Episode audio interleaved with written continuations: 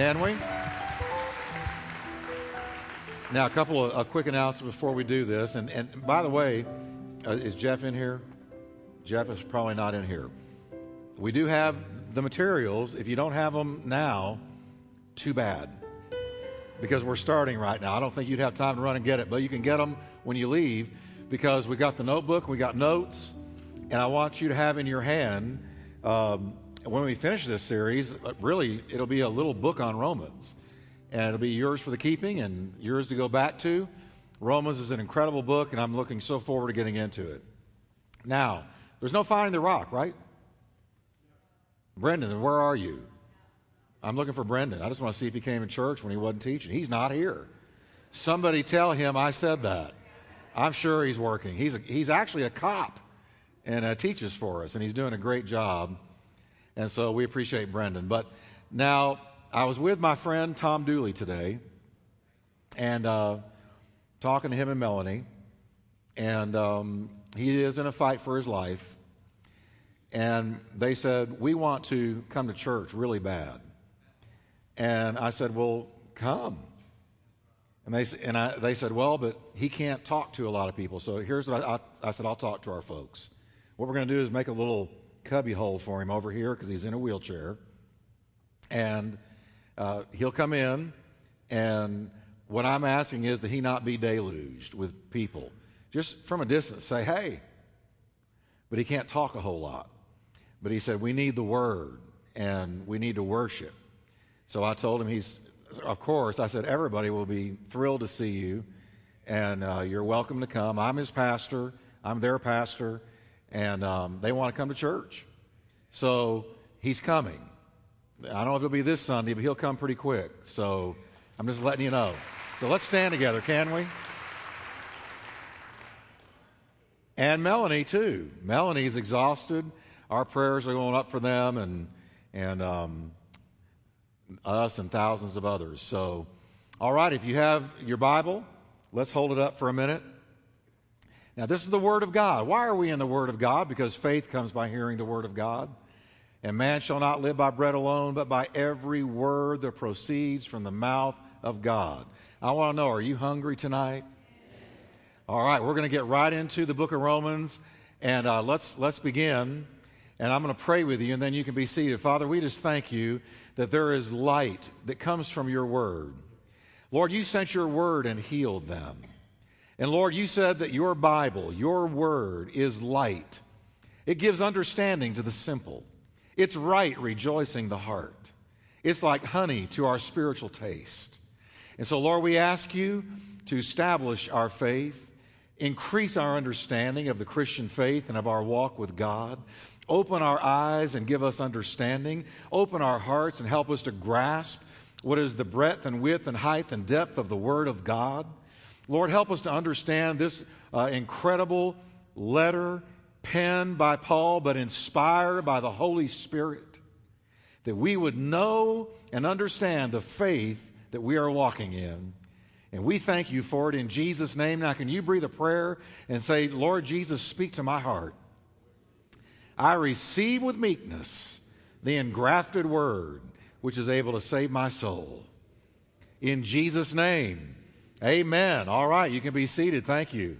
And let's get into the book of Romans now. And as always, I want to give you a little introduction. Now, I have, I'm not meaning to make myself self conscious here, but I have two tic tacs in my mouth. I'm going to tell you a quick story. One time I was preaching, this is the truth.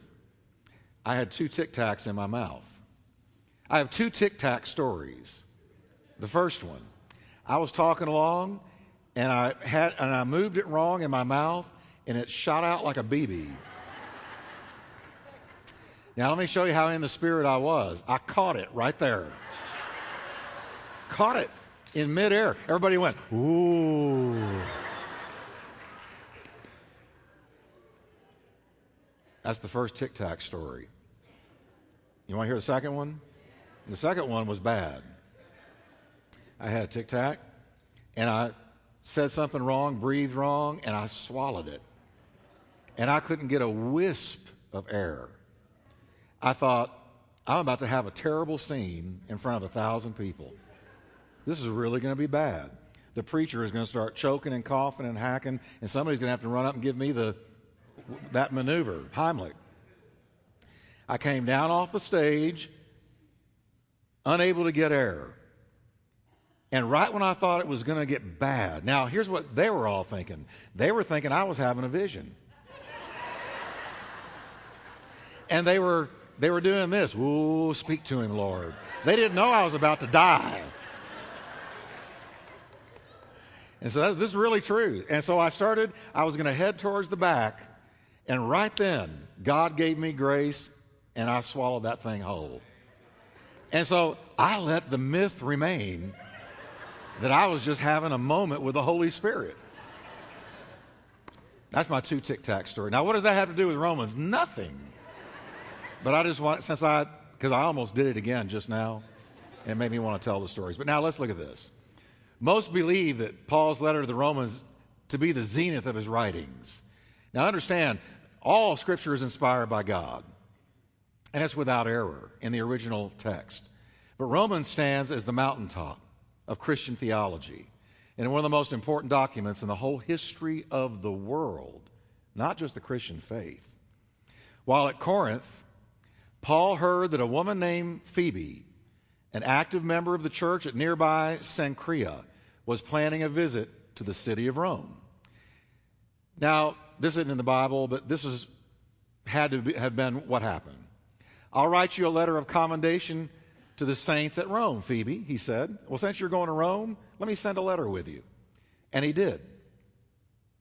The Christian skeptic Renan is credited with saying that when Phoebe sailed away from Corinth, she, quote, carried beneath the folds of her robe the whole future of Christian theology. And you know what? That skeptic was right. Nothing explains Christian faith, Christian theology, what you and I are walking in like Romans. Not anything. The book of Romans can be broken down like this, real simple. Here's the purpose of it to express the nature of the gospel. Uh, the relation, its relation to the Old Testament and to Jewish law, and its transforming power. That is the transforming power of the gospel. You'll hear Paul over and over again in Romans calling it my gospel. This is my gospel. I mean, he owned the gospel of Jesus Christ. What is the major doctrine of Romans? It's salvation. What is the key passage? If you want to look them up, I didn't quote them, but it's Romans 3 21 to 26.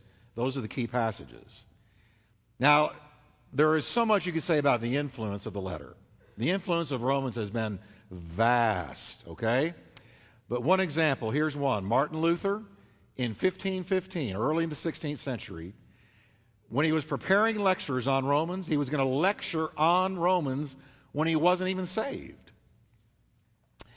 He felt himself, as he was studying Romans, to be reborn. Something leaped out of him, at him through Romans. And really, I know what it was. It was the just shall live by his faith. And that hit Martin Luther right between the eyes. And he had been taught, raised in the Catholic Church of that day, he had been taught that it was by works, that you were not justified by faith alone, but it had to be by works. But this verse leaped out at him the just shall live by his faith. And that one verse, that one quote, turned Europe upside down. The entire Protestant Reformation sprang from Luther's experience with Romans, and we are beneficiaries of that Protestant Reformation. If it hadn't happened, we'd all be Catholico, Catholic. But we're not. Because the Protestant Reformation happened fueled by his revelations of the just living by faith out of the book of Romans. The just does not live or is not declared righteous by works, but by faith. Now, here's the major themes in Romans. I just put them in some, well, I didn't, my secretary did, in some boxes here for you. But here's the themes, and I'm just going to go left to right. The wrath of God is a theme, and we're going to look at the wrath of God tonight. And then the righteousness from God. So important that we understand this if you want to live a life free from condemnation. All right, then we're going to look at Abraham, a man of faith. How was he declared righteous? Then jumping down, the benefits of believing. There are benefits. Next one. Does justification by faith promote sin? We call that greasy grace. Well, since I'm forgiven, I can just go live the way I want to. Isn't that true? No, I'll tell you what we believe about that when we get to it. You're going to have to be here to hear it. Then we're going to then we're going to look at life in the spirit. Walking in the spirit. Then down to the next box, the triumph of believing. Then next, what about the Jews? What's going to happen to the Jewish people? What is their fate? What about the, the ones who gave us the Word of God and gave us the vast majority of this Bible? And then practical Christianity. He goes in the book of Romans comes down to very practical Christian living. As a matter of fact, Romans 16 is one of my favorite final chapters of any letter in the New Testament. It's so incredibly practical. And then finally, the obligations of love. The obligations of love. So these are the major themes in Romans. Now, here we go to the salutation, chapter 1, verses 1 through 7. Let's read it together, can we? Paul a servant of Christ Jesus, called to be an apostle, and set apart for the gospel of God. The gospel he promised beforehand through his prophets in the Holy Scriptures regarding who?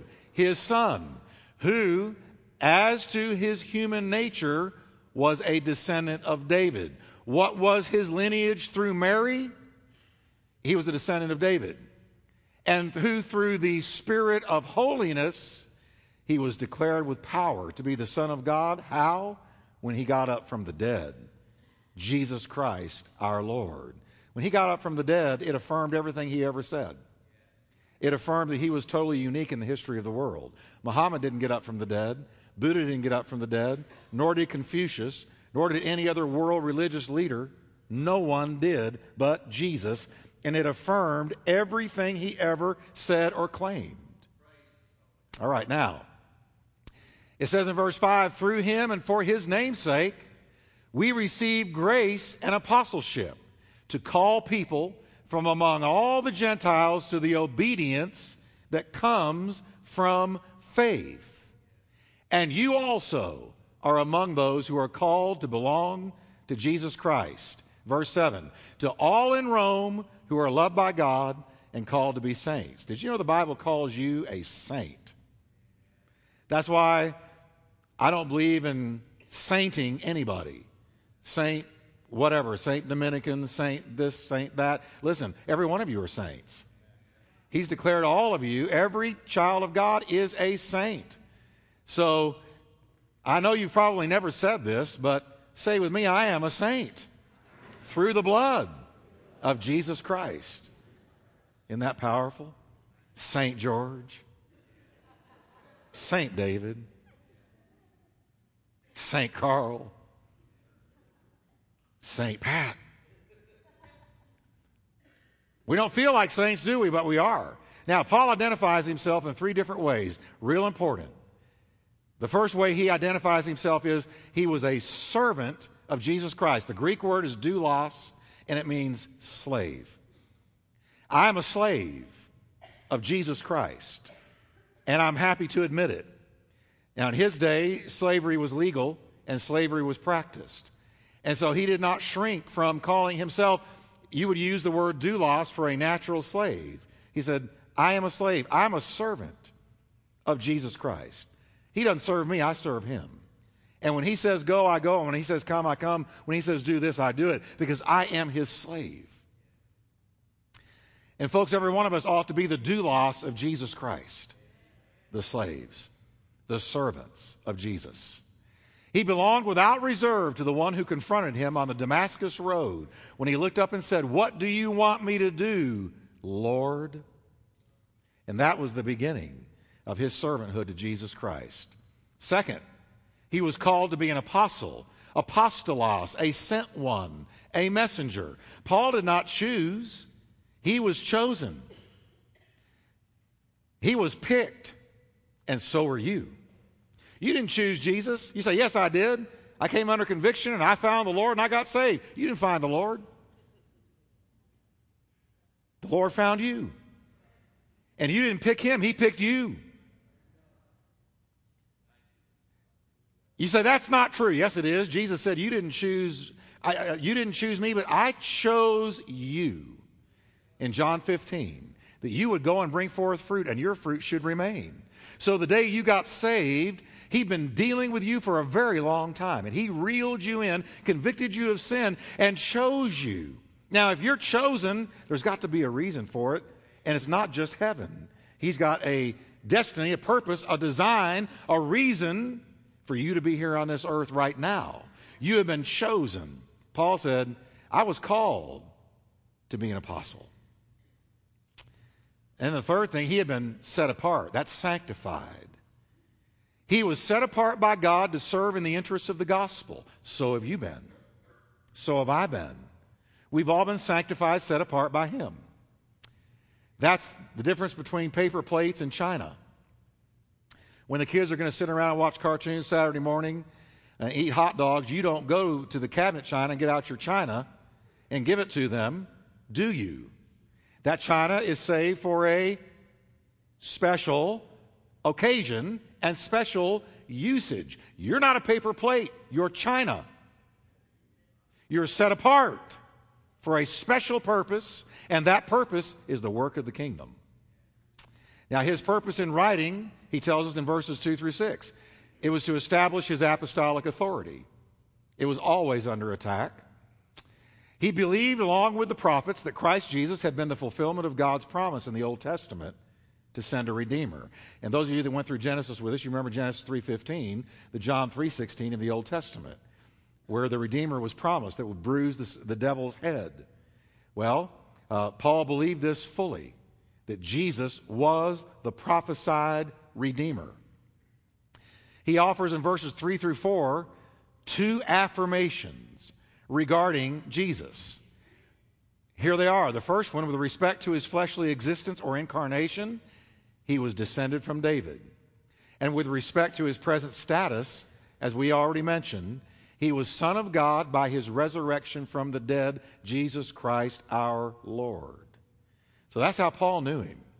He didn't know him as a good teacher, uh, uh, an inspiring personality.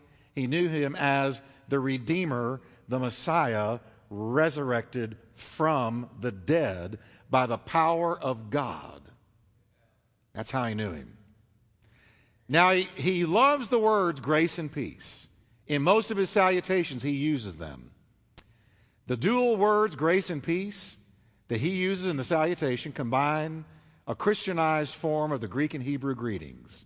And here's what I mean by that real peace comes only as a result of the grace of God. You'll never see him saying, Peace and grace be to you. It's always grace and peace. Because you don't have peace without grace. All right? One follows the other. So you'll hear him saying, Grace and peace, grace and peace, grace and peace. When you receive the grace of God, you receive the peace of God. Without grace, my friends, there is no peace. There's no peace from God without responding to his grace. Now, what gets me is he had for a long time wanted to visit Rome. Here goes Phoebe. She's going off to Rome. Man, I've wanted to visit them. Here, take this letter anyway. And he says in verse 8, First, I thank my God through Jesus Christ for all of you, because your faith is being reported all over the world. You become the talk of the town. Now, isn't it good to see that they weren't known by scandal, they were known by their faith? Amen? Can you say with me, every church has a testimony? Every church is known for something. Some churches are known for their buildings, some churches are known for whatever, whatever they emphasize. But he says, Your faith is being sounded out, reported all over the known world. Praise God. Now, God, he says, whom I serve with my whole heart in preaching the gospel of his Son, is my witness how constantly I remember you in my prayers at all times. You notice how Paul always felt that the eye of God was watching him. He said, God is my witness. He knows how I'm praying or how I'm not praying. You know what the fear of the Lord is? It is the continual awareness that God knows about every one of my thoughts, my words, my actions, and my attitudes. That's the fear of the Lord the continual awareness that God knows about every one of my thoughts, my actions, my words, and my attitudes. He knows. Paul says, Let God tell you. It's true. I've been praying for you. And I pray that now, at last, by God's will, the way may be open for me to come to you. I pray that God gets me to you in person. But until then, I'm writing you a love note. Okay? He says in verse 11, I long to see you. Now, notice why he wanted to see them. So that I may impart to you a spiritual gift to make you strong. That is, that you and I may be mutually encouraged by each other's faith. When Paul showed up, he laid hands on people and they received gifts. Wow. Said, I want to come to you and give you a spiritual gift. This is the same man who would pray over handkerchiefs and send them out, and a sick person would grab hold of it and be healed. And he didn't charge for them.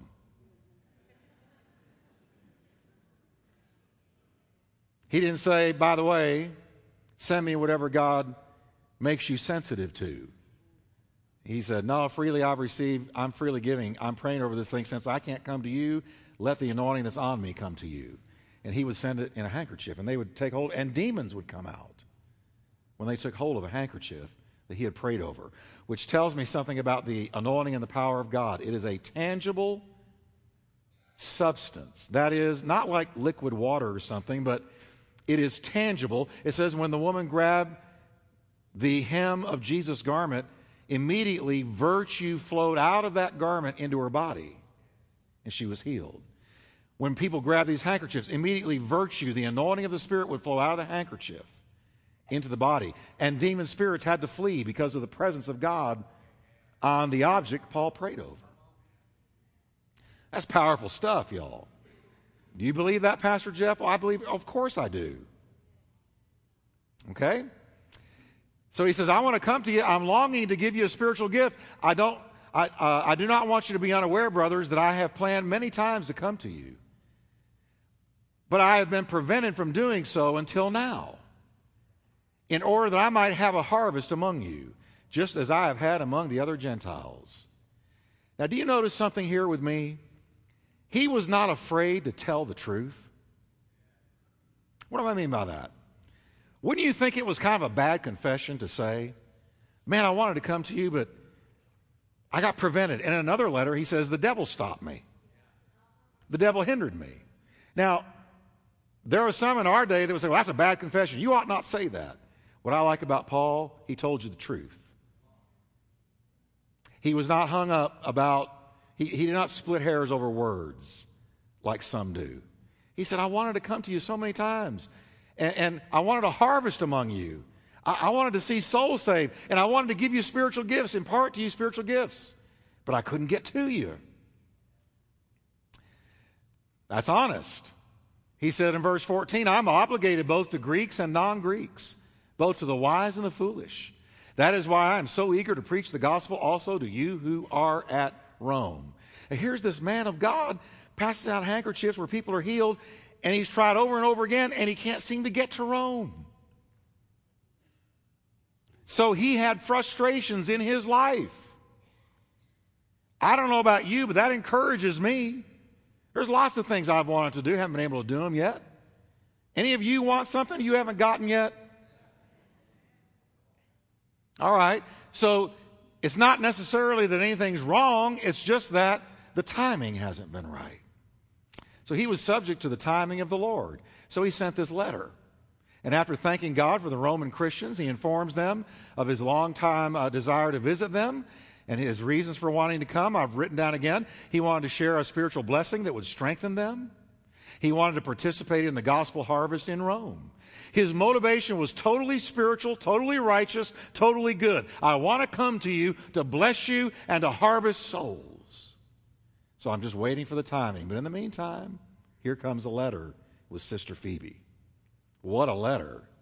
Now, next, he magnifies the power of the gospel of Jesus Christ. Here's what he says. And I want you all to read this with me because political correctness makes you want to be ashamed of the gospel of Jesus Christ. Political correctness is muzzling the church, and I hate political correctness. Political correctness is killing us.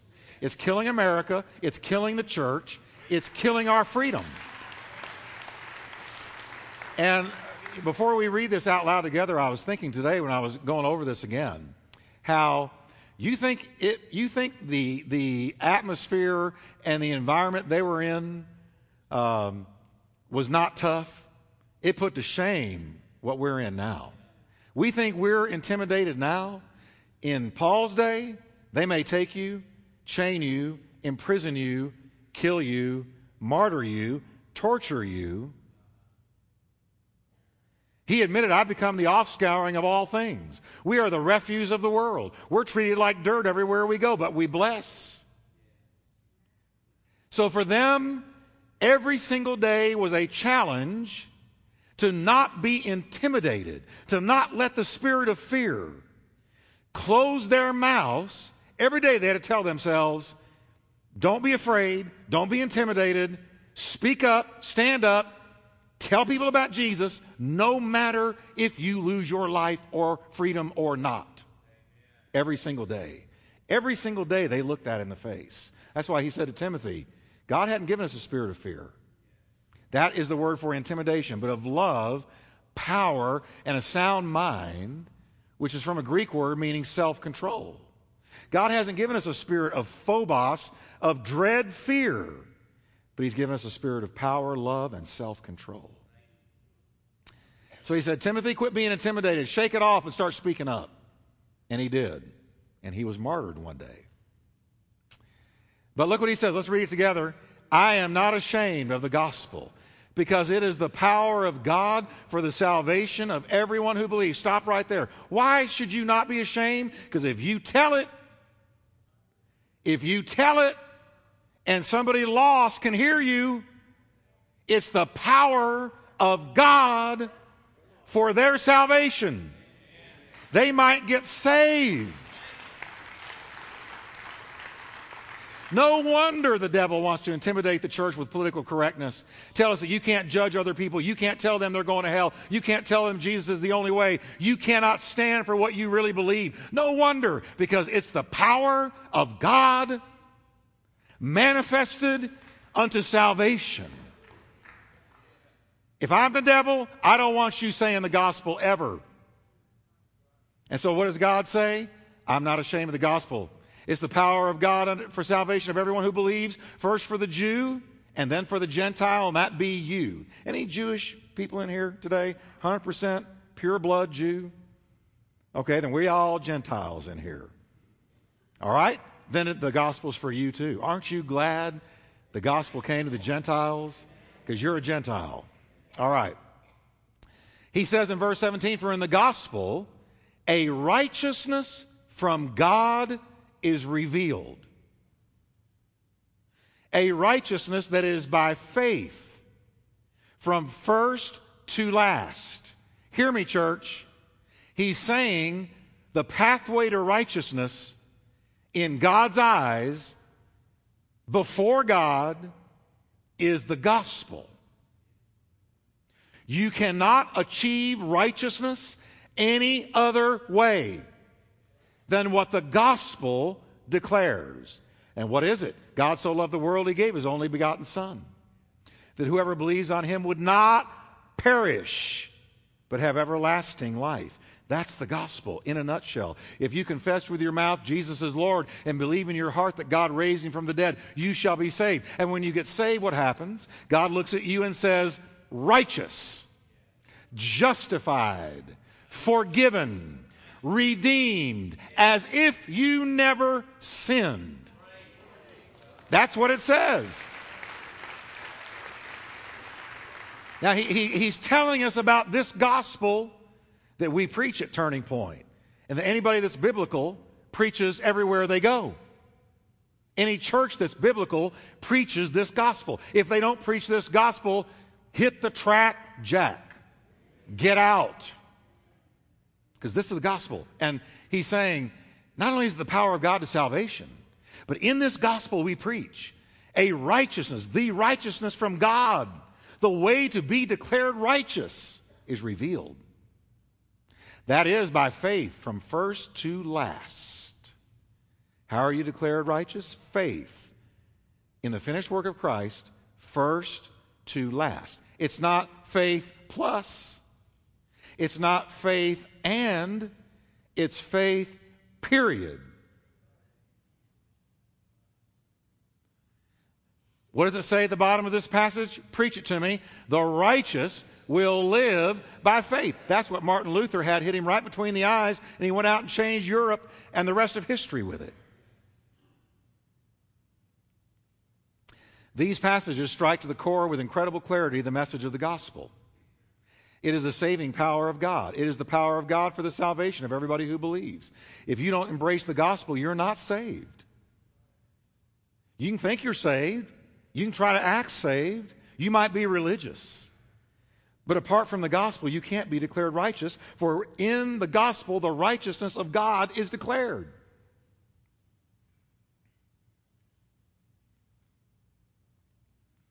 And the apostle is very clear that the gospel is not simply a display of God's forgiveness for sin, it brings with it total deliverance from the results of Adam's sin.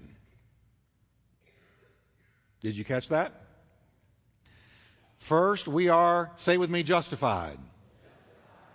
That means deliverance from the penalty of sin, being set right with God. We are justified. Deliverance from the penalty. It's almost like before you're saved, there's a warrant out for your arrest. You're a wanted person, you're under judgment. You deserve hell.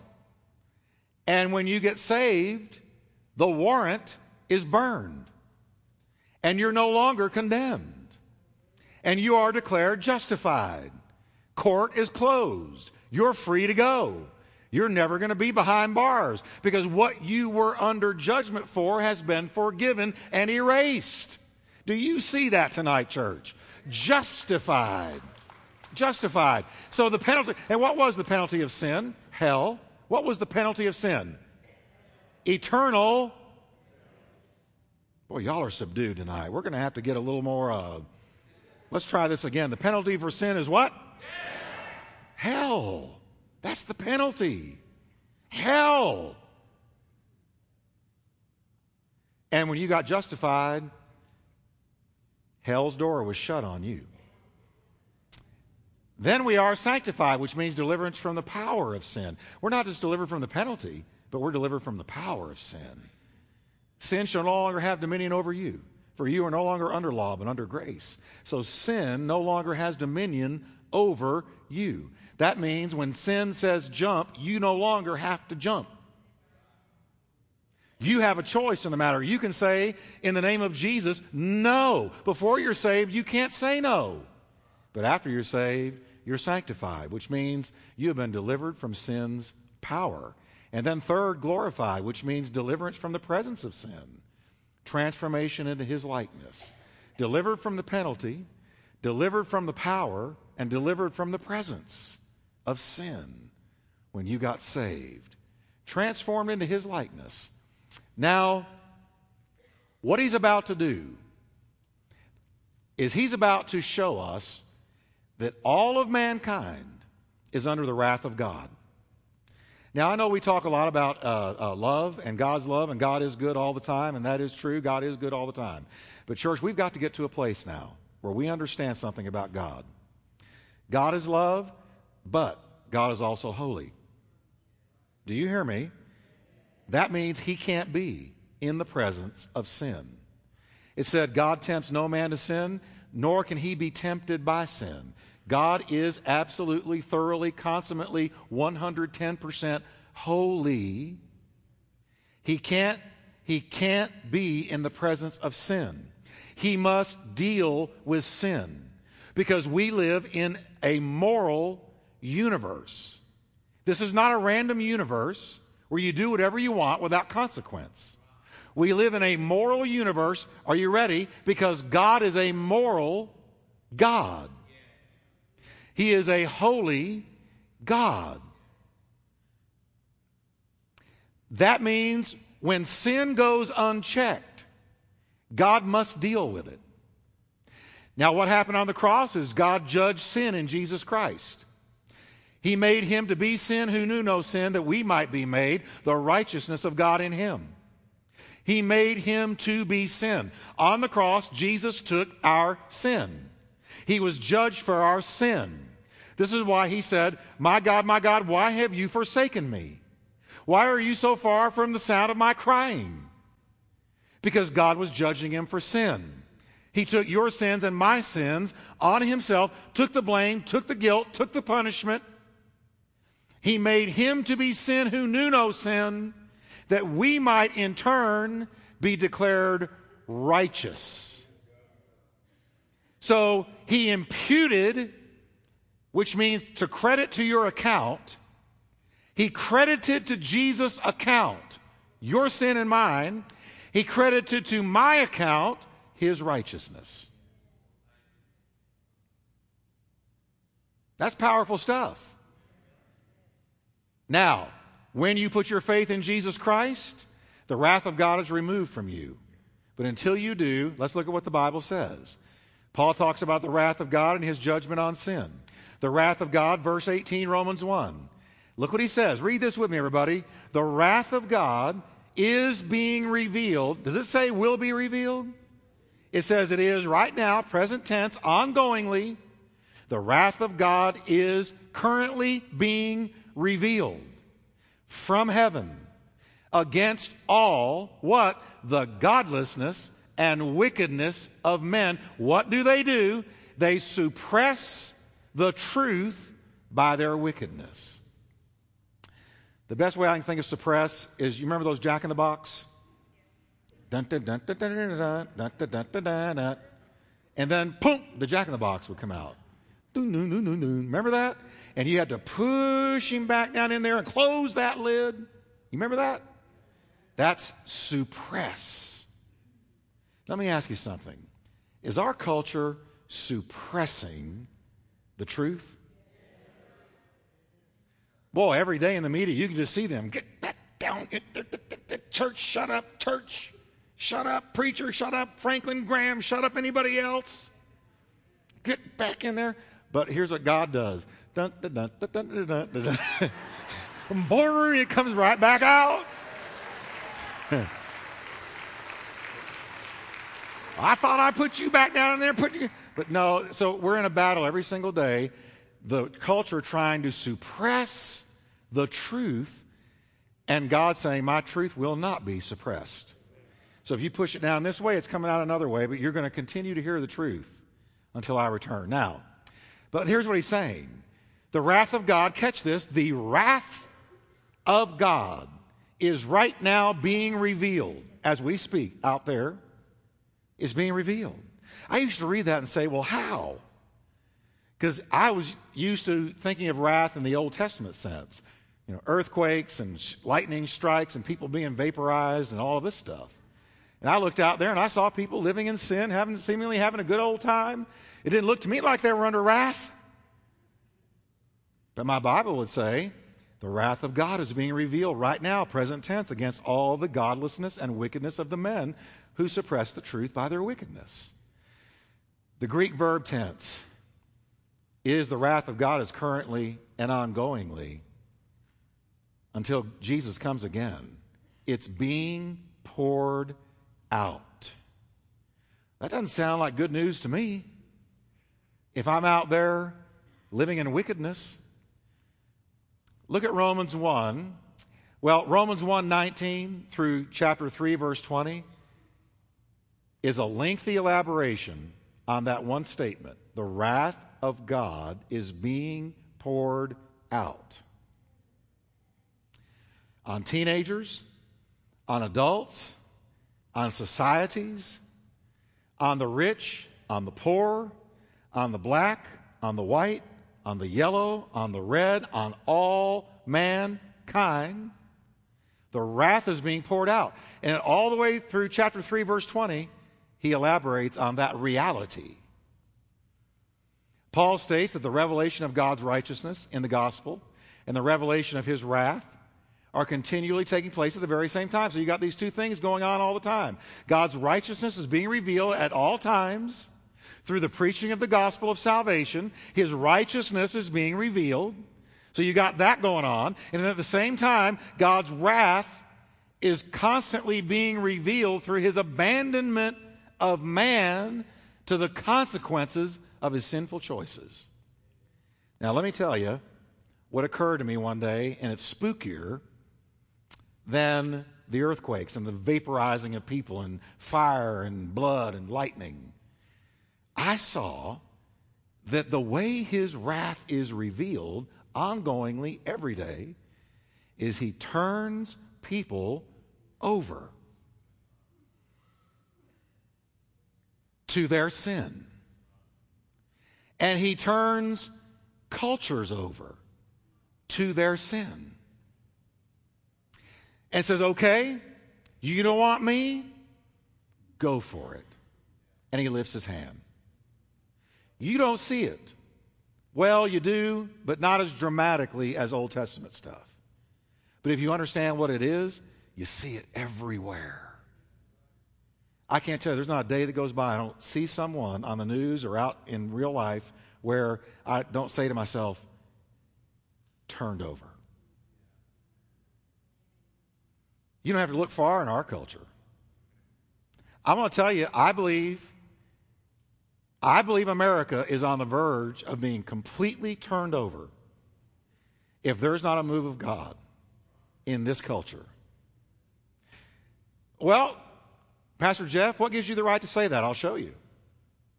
First of all, he starts out this way in verse 19. He says, Let me tell you why God is justified in pouring out wrath. He says in verse 19, Since what may be known about God is plain to them Who's the them? It's the wicked, the sinner. Since what is known about God is plain to them, it's not hidden from them, it's plain. Because God has made it plain to them. What has He made plain? For since the creation of the world, God's invisible qualities, and what are some of those? His, his eternal power, His divine nature, his very being had been clearly seen, being understood from what has been what, everybody? Made. So that men are what? Say it with me. Without excuse. They have no excuse. How can they say when they face God, well, uh, I didn't know? God will say, no, no, no, you knew. I made it plain to you. Right in front of you was this incredible creation that smacked of a creator you knew that evolution was a hoax. You knew that was a bunch of rubbish. You knew that that was something created. But I was taught in school. I made it plain to you. I tell myself all the time when I think about God's judgment, Abraham said, Shall not the judge of all the earth do right? It's a rhetorical question, and it is this statement The judge of the, all the earth always does right. And so, uh, when the mass of people meet God in judgment, he says they're not going to have an excuse because of what God made. They know they had that much light. The lost pagan world had an opportunity to know God through his revelation of himself in nature. The heavens declare the glory of God, the firmament shows his handiwork. Day unto day they utter speech, night unto night they show forth knowledge. Psalms 19, 1 and 2. Uh, God says, Paul, has disclosed himself in nature. Man could even learn of his eternal power and deity by just looking at what he had made. So they're without an excuse. Best example I know of this is my dad. My dad was a, a, a member of the Genius Club Mensa. He was a very widely read, very um, intelligent guy but he was as lost as a goose in a hailstorm. And I witnessed to him for years. Years. I'm talking 15, 20 years. And he would always say to me something intellectual. Well, Jeff, I can't comprehend, he would say to me, the atonement. I can't comprehend, I can't logic or reason my way through the atonement. So, you know, I just I can't wrap my my genius brain around this. It has to make logical sense to me. Now, that doesn't make sense to me. And one day I was sitting at my, I'll never forget it. It's one of those defining moments. I was sitting at our kitchen table, just me and him were in the house, and he had gone out back for something. He came in and out of the blue after 20 years or so of witnessing to him. He said, You know, that out there did not just happen. I almost choked on my cream of wheat. I said, Oh, you know, I try to be cool about it. Oh, yeah. What do you mean, Dad? He said, This the squirrels, the trees, the birds. He said, That had to be made. That's what he said. And I thought, you know, I'd always pictured him going, Jeff, I'm convicted after your testimony. Pray with me. But no, a squirrel had to reach him.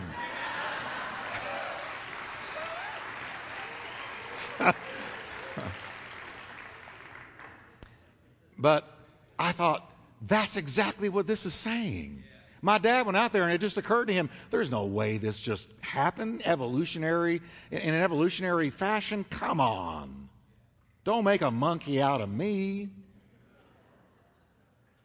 He said that had to be made. Now, within a year or two, I did pray with him in the car, and he gave his heart to Christ. And then, just a couple years later, developed a form of cancer, and, and he went to heaven. And I'm so glad that I know he did. And what did it? It was this it was the creation. This is, it's so obvious. You cannot look at it and say, this just happened. The refusal to acknowledge him or render thanks to him brought judgment. Now I'm going to show you something. Three observations can be made here. The first one God is the revealer, and nature is the medium of his revelation. If you don't hear the gospel, God is the revealer and nature is the medium of his revelation. Second thing, God's revelation in nature does not guarantee a positive response. Because you got people that will beat you to a pulp if you tell them evolution is a lie. What are they doing? Suppressing the truth. Third, God's revelation of himself in nature establishes the minimal basis for every person's responsibility to him. If you want to know what your minimum responsibility is to light, it is obviously God made this. Okay? The message in Romans is that people may respond to God's revelation in two ways by faith or by rejection by a yes or a no. No is the answer of rebellion, whereas faith is a response of trust and commitment. My dad that day made a statement of faith. Somebody had to make that. Now we see in verses 21 to 22 of Romans 1, the first thing we see is here's man. What has he done? He suppressed the truth. He has rejected the testimony of nature and what springs up inside of him, what's the word there? Arrogance. Arrogance is revealed in verses 21 and 22. Look at what he says. For although they knew God, they neither glorified him as God nor gave thanks to him. Boy, are you on dangerous ground when that's your stance.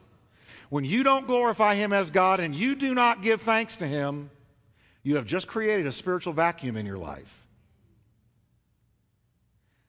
Because if you don't do that, you're going another direction. And what is the direction? Futility. Their thinking became futile, and their foolish hearts were what, everyone? Darkened. When you push God out, suppress the truth, and refuse to acknowledge Him or worship Him or even say thank you to Him, you go this way, and your heart is darkened. You plunge yourself into spiritual darkness, a spiritual night. And it only gets worse from there. The moment man refuses to glorify or to thank God, darkness creeps in.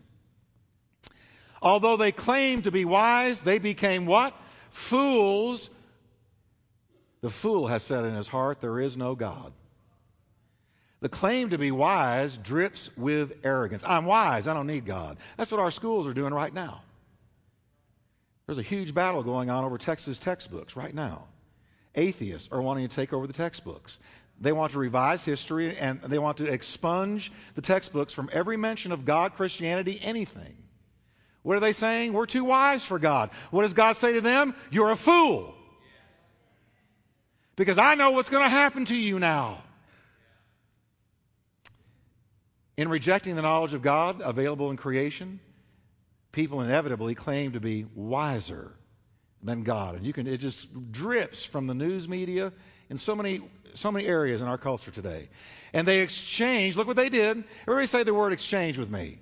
Because we're about, we're about to see three exchanges that changed their life. They exchanged what? The glory of the immortal God. Here's the glory of God. And what did they exchange it for? Images, idols made of wood and stone and steel. And what were they of? Mortal man, idols of mortal man, images, statuettes, little statues of mortal man, and birds, and animals, and reptiles. Now I want you to notice the decline. You start out making an idol that looks like a man. Well, that's God's highest creation. But then it descends. Then you're worshiping what looks like a bird. Then it descends more, and you're worshiping four legged animals, but then it descends, and now you're worshiping reptiles. The only way you will go when you reject the knowledge of God is down into foolishness. Idolatry followed the refusal to acknowledge God as sovereign Lord. Notice the tragic decline in the idols they chose. Went over that already. Bird to animals, and finally to reptiles. One version even says insects. Now, what happened when they did this? God's judgment fell. Now, watch this. The first thing that happened was sexual impurity took over. Because when you reject God, there is a vacuum. You're going to fill the vacuum with something. He says, You turn to idolatry, you begin to worship things that are not God, and then God says, Now you're declining into foolishness. Let me tell you what's going to happen impurity was the first thing it took over. We are told three times in Romans 1 that humanity made a tragic exchange. Now, watch this. In the first exchange, it was the worship of God for idols. The second exchange, in verse 25, the truth of God for a lie. The third exchange, natural relationships for unnatural ones. See, when you say, I don't want what you have for me, God. I'm going to exchange it for this. It's never a good business deal. Each time that they made an exchange, it says God gave them over to their sinful desires. Read this with me. This is a truth that's difficult but true. God gives up those who give up Him. Well, Pastor Jeff, what about grace and what about praying for somebody? Oh, I, I, believe you should always pray for somebody to the day they die. But there comes a point, and I say this from studying the scriptures there comes a line in the sand. When God is provoked over and over and over again, till finally God says, You give up me, I give up you.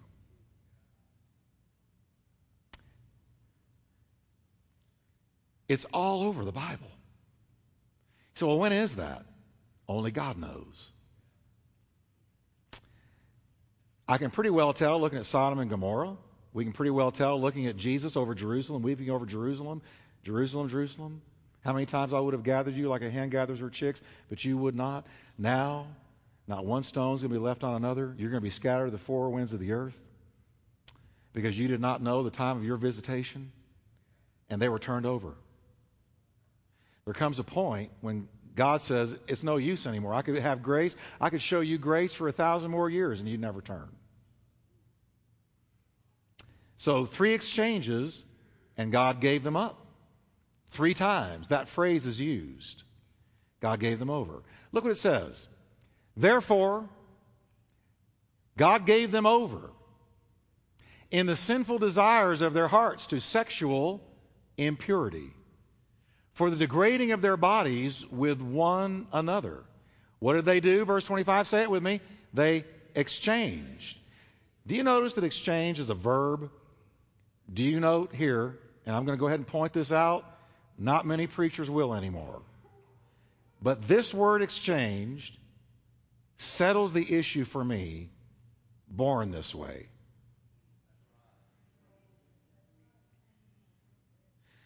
Because if I'm born this way, I have no choice. These people made an exchange, which is a verb, which means a decision of the will. Somewhere, sometime, they exchanged. They exchanged the truth of God for a lie. And they started worshiping and serving what God created rather than the Creator who is forever praised. Amen. So that's why I love to worship God because that's the way we were wired. We're wired to worship God, not some dumb idol that can't speak or hear or answer prayers or anything. Okay? Well, y'all are grim tonight. I know this is heavy stuff. Say with me, Pastor, this is heavy. But isn't this the Word of God? I'm just reading to you the Word of God. Now let's go on.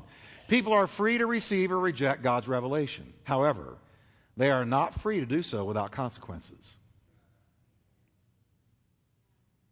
Verse 24 mentions the sinful desires of their hearts.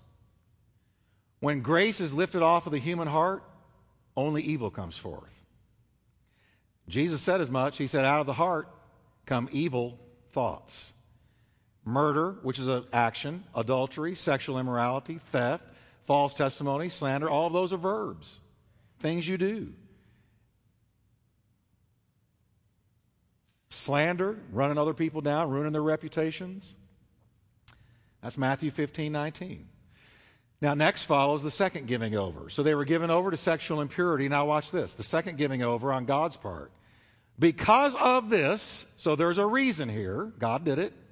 God gave them over to shameful lusts. Now, how did those shameful lusts manifest themselves? What did he mean, shameful lusts? Well, Paul is going to lay it right out for us sexual perversion. Look what it says. Even their women exchanged natural relations for what? Unnatural ones. Isn't it funny how the Word of God is totally contrary to the teaching of our culture? But what does it say? Let God be true and every man a liar. This is why our culture hates the Bible. Now let's read on. In the same way, the men. So he's talking about women and men. In the same way, the men. What did they do? They abandoned. That's a verb. They abandoned natural relations with women and were inflamed with lust for one another. Now look at how God describes this. Men committed, say it with me, indecent acts. Not normal, not right, but indecent unnatural, contrary to what God created. There are places in America right now, if I read this and they could get to me, they would kill me. I'm not kidding. They would kill me. Or they would beat me sorely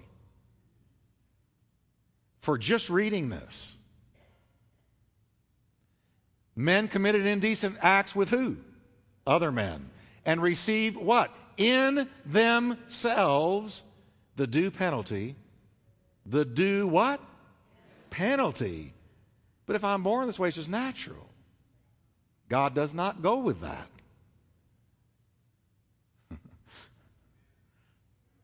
He said it's unnatural, it's indecent, and there's a penalty for their perversion. Now, notice the adjectives God uses to describe the same sex sexual unions unnatural, lustful, indecent, and perverse. If you're out there and you don't know the Bible, is that what you think about it? What are you being told out there as early as first grade in our culture now? You need to go experiment and find out if you are the other way. And if you are, it's fine. It's perfectly normal. Is that what God's word says? Mm-mm. It says it's unnatural, it's lustful, it's indecent, and it's perverse, and there's a penalty. You know, our culture doesn't want anybody messing with their sex stuff, anybody messing with their sexuality. So what right does God have to tell me, or you have to tell me, that I got to live this way sexually? Well, God made the car.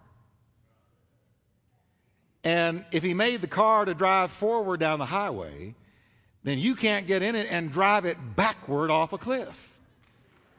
He made it. He made it. Now, you know, you think, He made it. There is a context for sex. Since He's the maker of it, He can tell you what it's for. Well, my body's my own body. No, it's not, fool. Your body isn't yours. It's not either. Fool. Who told you that? My body's mine to do with what I want. Well, we'll see if God agrees with that on the other side. Because he doesn't agree with you. It's not your body. You are bought with a price, therefore glorify God with your body. Your body is not your own. That's what it says. So, our culture comes along and says, oh, you do whatever you want with your body. No, that's not what God says. Now, Paul describes this sexual impurity as degrading their bodies with one another. Now, these passages make the following observations about homosexuality. Listen closely. A church that will teach this is a fading breed. Ready?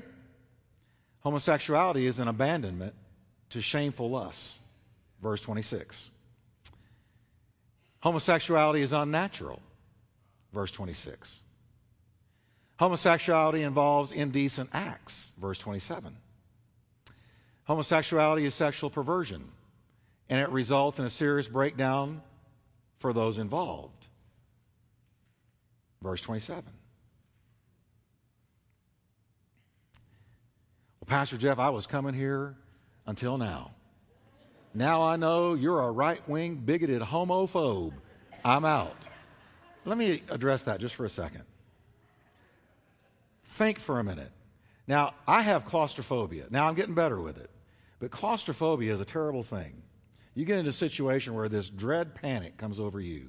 It is torturous fear that you're enclosed in something you can't get out of. It's this terrible fear. You say, Man, this is awful. The sooner you can get delivered from the fear, the better. That's a phobia. Some people have agoraphobia. They're terrified of leaving their house. Some people have acrophobia. They're terrified of flying. But you get somebody with a true phobia, they are tormented every second that passes. And then you're going to tell me I'm homophobic because I believe something is wrong? Does that mean that if I say theft is wrong, that I have a dread fear of thieves? Or if slander is wrong, I get the shakes when a slanderer comes towards me? No, what this has been is a very successful propaganda campaign to, to color you as a bigot and a prejudiced, uh, um, um, backwoods, snarly toothed, snag toothed, hateful hate monger. And that's how they're trying to paint you. But because I think something is wrong doesn't mean that I hate anything or that I have a dread fear of anything. I mean, if I believe theft is wrong, I'm a kleptophobe. If I believe murder is wrong, I'm a homicidophobe. No. I, the Bible says it's unnatural, indecent, and shameful. Oh, and it's 8:30. Let's stand up together.